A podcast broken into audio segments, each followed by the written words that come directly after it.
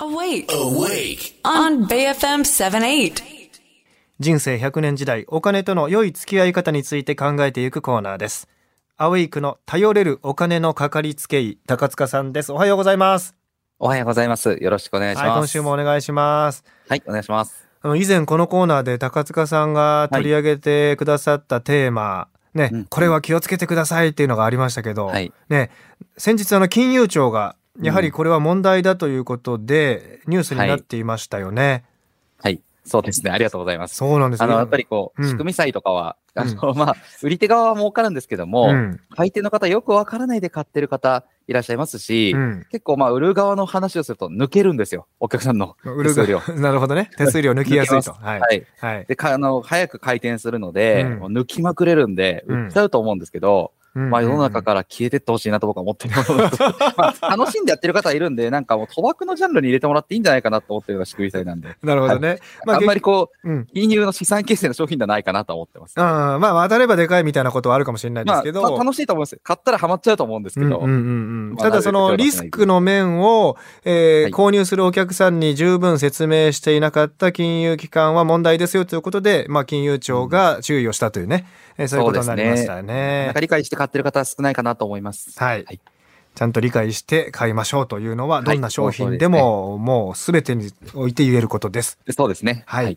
で、番組の公式 LINE に高塚さんへの質問いただいております。ありがとうございます。牛熊ロンサムボーイさんから、はいポートフォリオの考え方について教えてもらいたいですと、え最近の株高はバブルだとは思いませんが不動産なんかはバブリ気味だし、えー為替も日銀次第、えーこんな時の分散投資はどうしたらいいのかしらという質問です。ありがとうございます。これあの、基本的には相場って予測しちゃいけないんですね。ですよね。うんはい、その通りです。あの、はいポートフォリオを考えるときに、はい相場とかを読んで、はい。まあ日経新聞とか見てどうしようかなって考えると、本当にうまくいきません。うん。そうじゃなくて、ご自身の入っていくお金と出ていくお金のバランス。はい。やっぱりどこまで行っても家計の管理でしかないんですね。うんうん。例えば収入が多い方でも少ない方でも、うんそれ以上に支出使っ、あの、お金を使っちゃったらやっぱりお金は残らないですし、はい。逆に、あの、残残るように貯めていけばちゃんと貯まりますし、うん。でそこをあくまで資産運用というのは保管するっていう意味なので、はい。お金にある意味保険をかけるような感じですね。うん例えば今おっしゃってたみたいに、為替が変わってしまったりとか、うん。不動産価格もそうですし、物価が上がってしまったりとか、株価が上がってしまったりしたときに、あの、現金のままだとやっぱり日本って利息がつかないので、うん。インフレ負けしちゃう。まあ物価が上がって現金の数字が変わらなかったら結局価値が既存してるのと同じになっちゃうので、うん。そういう意味で他のものに価値を交換しといて、ちゃんと時間の経過とともに価値がついてきてくれるように交換して、これが投資の本質だと思いますので、はい。そういった意味では、まあ守るっていう意味合いが私は強いと思ってるんですね。うんうん。どっちかっていうと、その増やそうとか、うん。あの短期的に読んで、よし、当てるぞって気持ちはすごくわかるんですけど、なうん。かなかそんな簡単じゃないので、はい。そこをよ読んでポートフォリオじゃなくて、ご自身の家計のバランスに合わせたポートフォリオうん。考えていただく。特に現役世代の方だと、まだ若い方なんで、はい。あの、時間があるので、まあ、NISA とか今始まってますよね。それで積み立て投資、有馬さんもしてらっしゃるってことですけど、はいはいうんまあ、やってていただいて全然いいと思うんですけど、うん最終的にやっぱり、あの、溜まってきたものは、あの、どこかでは下ろさなきゃいけないと思いますし、はいどこかで取り崩すとき、例えば債券代でもやっぱり知らなきゃいけないですし、うんあの、10年ぐらいで使うかもってお金を株式投資で積み立ててると、意外とマイナス食らう場面もあるかもしれないので、そうですよね。まあ10年だとちょっと期間が短すぎるというケースもありますもんね。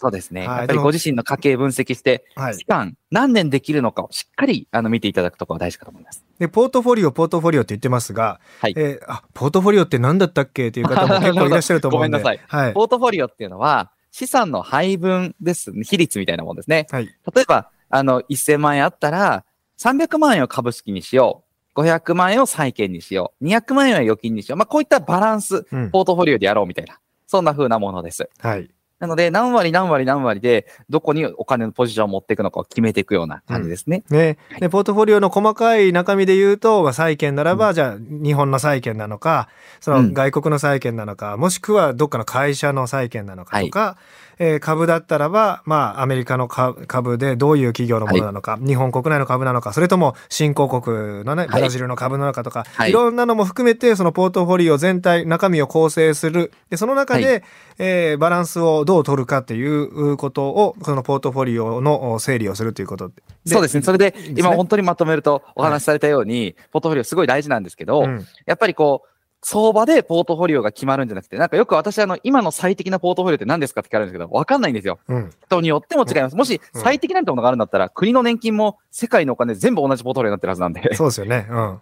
はい、違います、それはです。よねはい。だからまあ、正解はないんだけれども、はいその、さっきおっしゃったようにご自身のその人生、これからの人生とそのお金の使い方、もしくはその稼ぐペースとかと、い家計としっかり照らし合わせた上で、ポートフォリオを、お整えていくということが一番大事だってことですね。そうですね。ぜひ家計の分析をしてもらって、はい自分のお金に詳しくなってもらって、はい守り方、それに向かってポートフォリオを作ってそこをやっていただけるといいと思います。確かにそうですよね。これから何十年も生きていく中で自分のお財布のことについて自分が知らなかったら一番の問題ですもんね。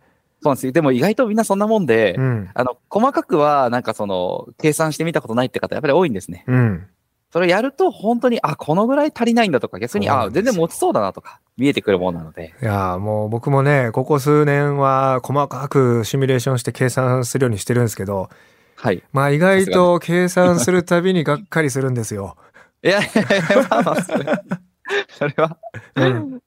そう、あと何年働けるんだろうなって言ってね、そういう気になるじゃないですか。なるほど。まあでも面白いですよね仕。うん。その、まさにアニメさんおっしゃったみたいに、その、働く期間とかすごい重要ですよね。はい、大事ですよ。入ってくるお金と出てくお金のバランスなんで。うん。はい。でも今はね、払ってる保険商品とかもね、はい。まあ仮に90まで病気もせずに死なずに生きちゃったら、あと何千万円払うんだろうみたいなことになりますから、うん。高い保険商品だと。そうですね。うんでこれも、これる人いますまで今現金に戻した方がいいんじゃないかとかね。いろいろこう作戦を、お思いついた時にちゃんと考えてくれるのが高塚さんたちなんですよね。いや、そう、本当に、もうぜそうそうひご相談いただければ、はいもう本当に最近も、法人で保険入ってて、個人でも入ってるって方でも、うんご相談い、リスナーさんで相談いただいた方いて、うん。ちょうどこの間証券見せていただいたんですけど、やっぱり結構、これ、こんな入ってて、どうするんだろうぐらい入らされちゃってるケースもあったりするので、ですよね。うんぜひ、はい、その辺も見ていただければと思います。ね、保険とお風呂は入りすぎないように気をつけてくださいね。はい。あ、それうまいですね。いただきます。で、アウェイクのポッドキャスト、もしくは Spotify や Apple のポッドキャストでも今日の内容を聞いていただけます。過去の分もこの番組のこのコーナーありますんでね、えー聞き直したいという方はぜひそちらへ。そして高塚さんへの質問も募集中です。えーフィナンシャルクリエイト代表取締役高塚智博さんでした。今週もありがとうございました。ありがとうございました。また来週です。